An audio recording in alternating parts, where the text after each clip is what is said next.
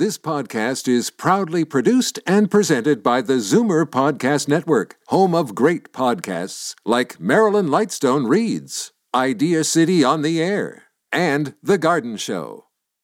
The most memorable interviews and listener calls from the week that was on Fight Back with Libby Znaimer. Welcome to the best of Fight Back with Jane Brown. Good afternoon. Welcome to the Saturday edition of the Best of Fight Back from the week that was. On the first of Fight Back show of 2023, Libby was joined by the Zoomer Squad for a discussion on the latest set of priorities for Canada's older demographic. In addition, there are some tax and spending changes that affect the traditional seniors age of 65 plus, including for the lowest income seniors in Ontario, an additional $1,000 a year. Peter Muggeridge is senior editor of Zoomer magazine. Bill Van Gorder is chief membership and chief operating officer at CARP. And David Kravitz is chief membership officer of CARP and vice president here at Zoomer Media. I was looking at how many uh, seniors would be affected um, by this, and as longevity uh, continues uh, unbroken, and as more people are not retiring or unretiring or retiring but continuing with a part-time gig or something, the presence of tax-paying tax uh, taxpayers in this age group is growing and growing and growing. So these tax changes, which traditionally wouldn't have benefited that quote unquote senior population as much. There's huge numbers here. There's over uh, 3 million people over the age of 65 who have personal incomes of over $50,000, never mind household incomes. Um, there's where uh, is this national Ontario? National, yeah. nationally. Um, there are about one out of every six of the 7 million, 7.2 million seniors are still working in some form or another and earning income. And that's without taking into account income on their investments, property taxes, and so on. So I predict that a topic going forward will be the economic contribution made by that age group, continuing to be made by that age group. And therefore, a lot of these tax changes do, in fact, benefit uh, that age group. And uh, so we are going to continue to keep a very sharp eye on those, uh, on those opportunities. Okay, Bill, what's your uh, take on all of that? Well, certainly uh, most of it is uh, is good uh, news and uh, expected. Uh, one of the one of the things that's going to affect seniors more than some people might understand is the home renovation tax credit that's going to be uh, available up to $7,500. So if you have someone in your home who has a disability, whether senior or not, you'll be able to accommodate them. Now there is a downside to, to that when the CARP is after them to, to change, and that is it's a one time only. So if, if, for instance, husband and wife in, in a household, one needs, uh, renovations inside to get a wheelchair around. The other one uh, uh, requires some other kind of uh, renovations, perhaps in a in a bathroom. You can't uh, you can't have it twice, and you can't come back later for it. You could only it, it's a one time uh, only. So that's something that uh, we don't think is fair, and CARP wants to be changed. But but overall, uh, good uh, news. And and by the way. Uh, uh, our Ontario residents have to be happy. You know, there's still some provinces that don't in- index the income tax. So uh, this is a benefit we get in Ontario that we, we don't get in other uh, provinces across the country. Hmm. Peter? Yeah. So the the um, the tax rates um, being bumped up for inflation will certainly help people who have a job. Uh, maybe those got a raise or those who are reporting more investment income. So um, you know the the sort of thresholds now have gone from fifty thousand. That's that that you'd pay a 20 percent tax on fifty thousand. Now now you get a bit more wiggle room up to uh, fifty three thousand. And you don't go to the next highest tax break until you're making 106,000, which so it used to be a 100,000. So there's a little bit more money you can make each year um, and you're not necessarily going to jump up to a to a higher tax bracket. So that that's good news. Um, the basic personal amount is going up a little bit, so um, you know that that's the amount you claim that you don't pay tax on. So it's going up to fifteen thousand. So everyone gets the fifteen thousand dollars that they won't have to pay tax on. Um, and uh, a couple of other things. Tax-free savings account limit is going up, so you can put in more into your your TFSAs and um, and of course the the benefits programs are are being indexed. So OAS, GIS. I don't know whether that happens on January first, but um, they they get indexed to inflation. Uh, so, some of the programs I think are in July, but uh, they will they will be indexed at some point.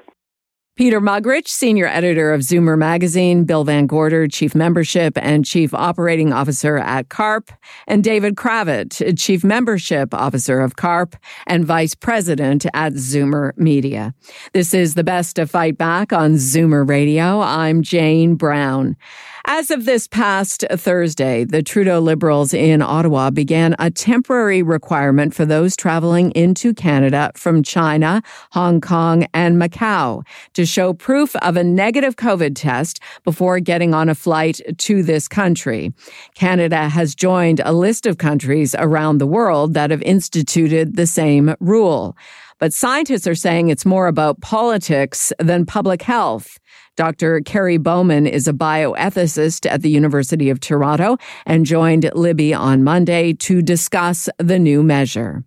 Really, what we know as we as we roll into year three, year three plus, is that airport checks, or you know, the advance of airport checks and point of entry screening or point of departure, um, they don't really do that much in terms of controlling, um, you know, uh, variants and things coming in look, on the surface of it, Libby, this seems, seems like the most self evident, wise thing we could possibly do. China has a billion people, billion plus now, actually. And, um, you know, the variants are, are, and those are to all indications that we know, Omicron variants running rife because they've lifted restrictions. So why wouldn't we do this? There's other ways of doing this, like wastewater testing, including wastewater testing from airplanes, um, really would be a very effective strategy, I am told, remembering I'm not an epidemiologist. But, you know, it doesn't seem wise. And earlier in the pandemic, you know, South Africa enormously shared their wonderful data with us to let us know that Omicron had surfaced, and we made some bad decisions and put people in very difficult situations with travel restrictions. And it feels right. It doesn't mean it is right. Uh, the argument for it uh, is that it's not so much about controlling, you know, thinking that, that this is going to stop the variants. It's just that China is not being very forthcoming about the variants that are uh, on the loose there. And this is one way of dealing with that. Yeah, so I'm not convinced that's going to work, by the way, um, but that's just my opinion. Um, yeah, so we, we forced the hand of China to share more information. And it's absolutely true. We don't know what's really going on in China. But look, in fairness, and I'm not saying this is fully analogous, it's not fully analogous. But we don't fully know what's going on in Canada either because we don't really have good data anymore. Yep. Now, look, it, it's on a whole different scale in China, and I get that. So something nasty that could come at us from any corner of the planet Earth. Um, and it could be China. Um, but I really think if we're that concerned, we should be considering wastewater testing. And you know, Omicron is is rife here in Canada and North America. It's all over the place. I mean, how many people do you know that have had Omicron? The list Yep. is almost uncountable. It, exactly. But, uh, you know, there's still a, a lot of people who feel that this is at least something that we can do to keep some of it out. No? why not wastewater testing? Why not something where our scientists, where our epidemiologists say this is a better idea? And look, you, you know as well as I do, this is not my opinion alone. I mean, and I, I defer to some of our very accomplished epidemiologists that are not convinced this is a good idea, um, that it's really going to make such a difference. It sure does feel like a good idea. I really get that. It feels like a good idea. It doesn't What's- mean it necessarily is. What's the downside? Well, the downside is it's useless, um, and it doesn't do anything. It doesn't keep us safe, and I think, in my opinion, it doesn't help the geopolitical situation. It's one more thing for our countries to fight over. Um, and I, I, I think globally, you know, Canada did fairly well with the pandemic so far. But, you know, globally, there's been Canada, and not just Canada, like we have not stood together globally on this at all. It's been one fight after another. We've been, you know, we haven't helped nearly as much as we pretended we did.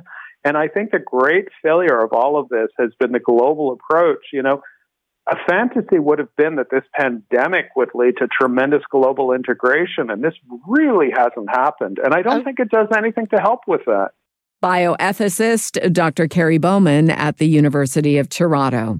You're listening to the best of Fight Back on Zoomer Radio. I'm Jane Brown. Coming up after the break, is it the responsibility of Canada's transport minister to fix all of the challenges in the nation's airports? We discuss next. You're listening to an exclusive podcast of Fight Back on Zoomer Radio. Heard weekdays from noon to one. Good isn't good enough. Make way for the best of Fight Back with Jane Brown on Zoomer Radio. Welcome back. Is it possible Canada's airports are in worse shape than they were at the beginning of 2022? Many passengers, especially for those who've recently experienced air travel holiday disruptions, are saying absolutely. But now the issues are affecting the airlines rather than the airports. And critics are wondering where is Federal Transport Minister Omar Alghabra in this mix? And why isn't he doing more to address the problems? Libby put this question to our recovering politicians panel Gerard Kennedy, former Ontario Liberal cabinet minister and federal MP, and former federal conservative cabinet minister and deputy leader Lisa Raitt having been one, ah, um, uh, yeah. I can tell you that he has a lot more power than he's wielding. Uh, I talked to a travel agent over the weekend, someone who used to book for me when I was in government and sometimes does bookings for me now. And, you know, his frust- he said it, Christmas Day was, was a day in which he worked for the entire day just because of the chaos in the system. And people are, are lots of people wanting to travel over the holiday with lots of challenges and hurdles along the way. But, um, I mean, I do believe that there are some policy choices that this minister could take vis-a-vis Air Canada specifically, WestJet, um, Sunwing, that would send a clear signal to the to the management and to the boards of directors of those entities that they are seriously concerned about the impact on Canadian consumers. And it's got to be more than saying put in an application to the Canadian Transportation Agency and they'll get back to you in two and a half years. That's not acceptable. So, you know, he's got a lot of tools in that tool chest and he can come out and he can come down with a, a lot of great force on, on all of these airlines that seem to be hoping that things are going to hold together. And clearly with a, a bit of turbulence, it all falls apart and falls apart spectacularly, I have to say. I mean, these are these are some major problems of cutting off air, airports in Saskatchewan and in Manitoba will not be receiving flights from from a certain airline. I mean, these are really big decisions that have massive impacts, and um, the Canadian consumers is kind of being left out in the cold, literally. I would be hoping that Transport Canada has been asked to take a look at the tools that the minister has in order to bring some rigor back to what's happening. I mean, the on-time performance rates for for some of these airlines is 55%. That's atrocious, absolutely abhorrent. Well, and you know, step, step in. Sorry, Government needs to step in. Uh, Gerard, you step in. Well, I, yeah, I think I think. Well, I, am and I'm sure Minister Alghabra is thinking about things along the lines of what the minister is saying because this is a, a very haphazard situation out there for a traveler. Uh, but it, there's also the setup that we have. And I think part of the thing is we, we really need to examine how we work when it breaks down. We, when, when COVID happens, we need to understand that we should not be putting that under the rug, whether it's at the borders or the airports or anything. And right now we're going through things that pr- perhaps might have been predictable. How do you get restarted? And how do those airports that don't actually have a master, because that's one part of it. The airport, the airlines point at the airports, the airports point back at the airlines or at the federal government and so on. And it's just a frustrated traveler or consumer that's out there. and uh, you know, like the airports, people may not realize respond to a, a, board that is only partly appointed by different levels of government, and and they have a whole other kind of you know uh, focus going on their commercial part and so on, and bringing back the travel, uh, you know, services should have been somebody taking charge, somebody working with them, because obviously people have uh, overpromised and underdelivered spectacularly here.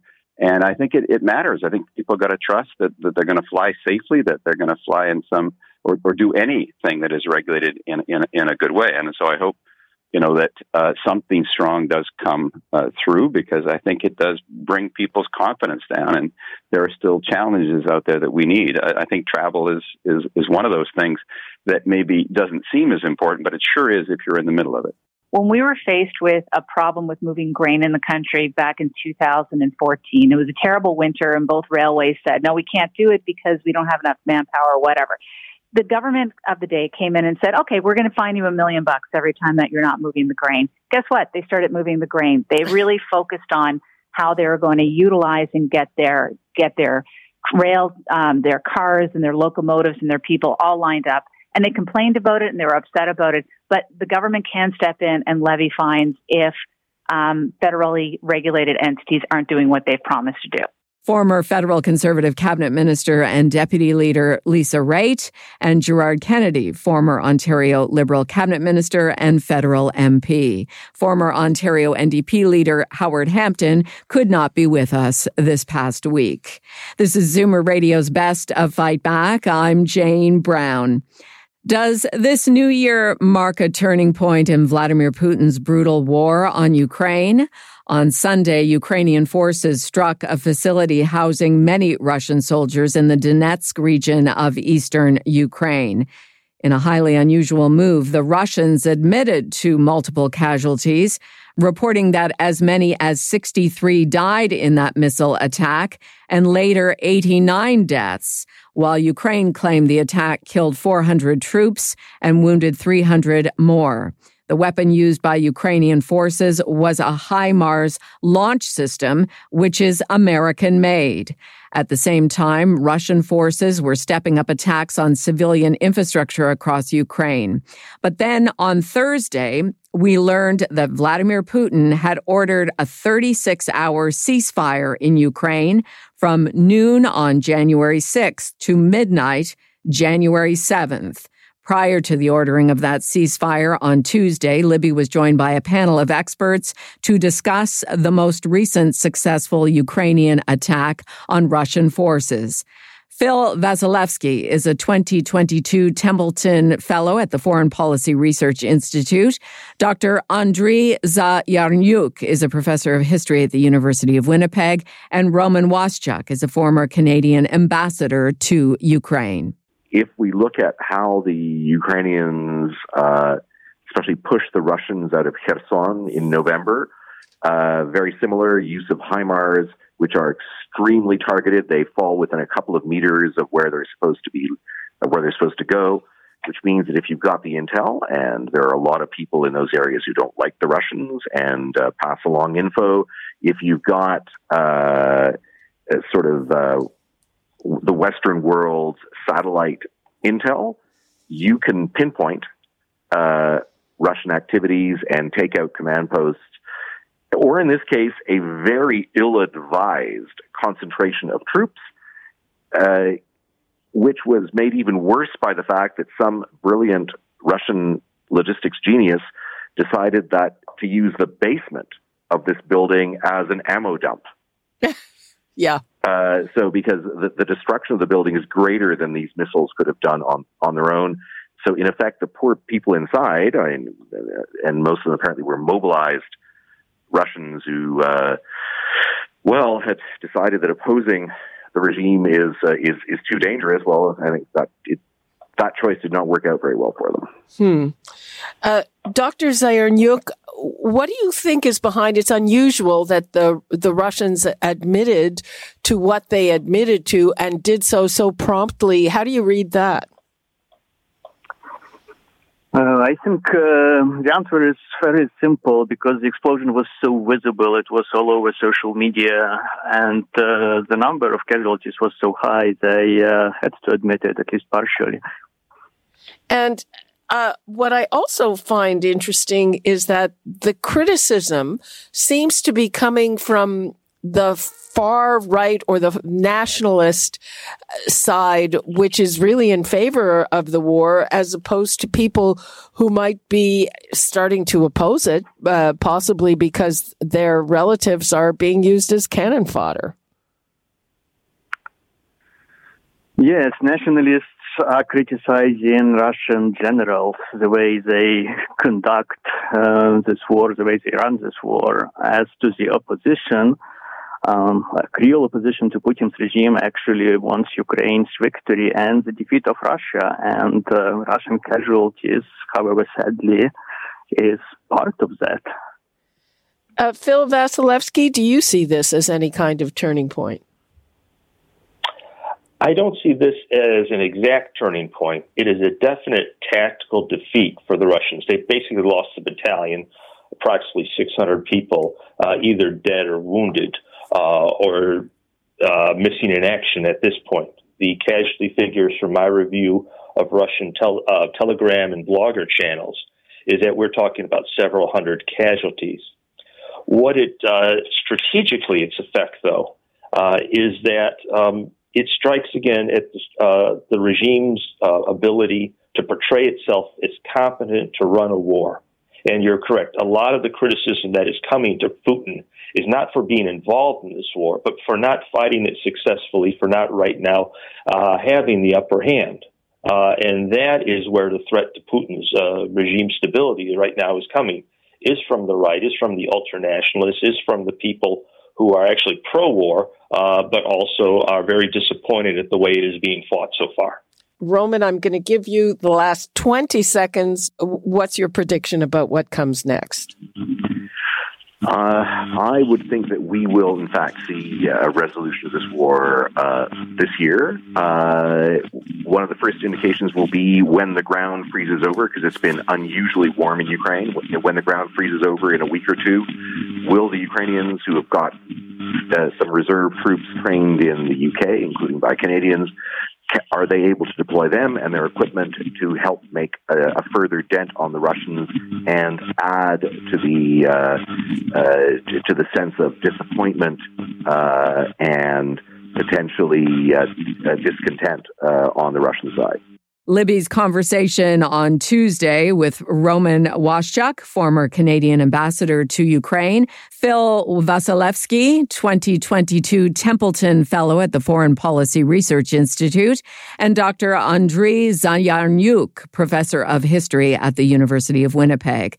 Libby was in conversation with her panel on Tuesday ahead of a surprise announcement on Thursday by Vladimir Putin ordering a 36 hour ceasefire in Ukraine from noon on January 6th to midnight on January 7th. This is Zoomer Radio's Best of Fight Back. I'm Jane Brown. Still to come, what you had to say about the week that was and the Fight Back Knockout Call of the Week. You're listening to an exclusive podcast of Fight Back on Zoomer Radio, heard weekdays from noon to one. Zoomer Radio, pulling no punches with the best of Fight Back with Jane Brown. Fight Back with Libby Znaimer has the most informed guests on the week's hot topics. And we also rely on you for your valued opinions. Here are some of this week's best calls. Pat in Toronto phoned about what he sees as a successful campaign in Canada against COVID 19. My issue on all of this is we need some people to do some good marketing. Canada has a death rate which is one third of that in the U.S. from COVID, but we don't make a big thing about it.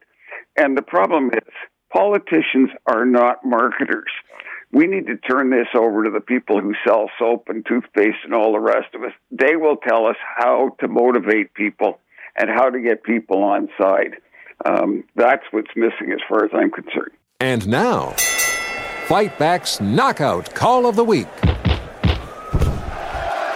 There were a lot of great calls this week, uh, but the winner of the Fight Back Knockout Call of the Week is Edith in Mississauga, who phoned about a nightmare customer service experience. My beef is uh, customer service calling in. I called TELUS yesterday. I called them last week. I waited about over two hours. Oh my God. I couldn't get anybody. Um, I called yesterday. I waited for an hour and 37 minutes because I timed it. Uh, somebody came on the line and I told them what I wanted or what I was calling about. And she said, Oh, you need to speak with uh, another department. yeah, okay, yes, I think I know where this goes. Yeah, she says, Oh, it'll take about seven minutes. And if they don't come to you within a certain time, I'll call you back. Uh, right. Give me your number. I did all that and I stayed on the line. I waited for over three hours and the call timed out and disconnected. That does it for today's Best of Fight Back on Zoomer Radio. If you'd like to qualify for the Fight Back Knockout Call of the Week, phone us noon to one weekdays. Or if you have a comment, email us at fightback at zoomer.ca. Follow us on Twitter at FightbackLibby and call our Fight Back voicemail anytime at 416 367 9636. I'm Jane Brown. Join me again at the same time tomorrow when we'll round up the rest of the best of Fight Back.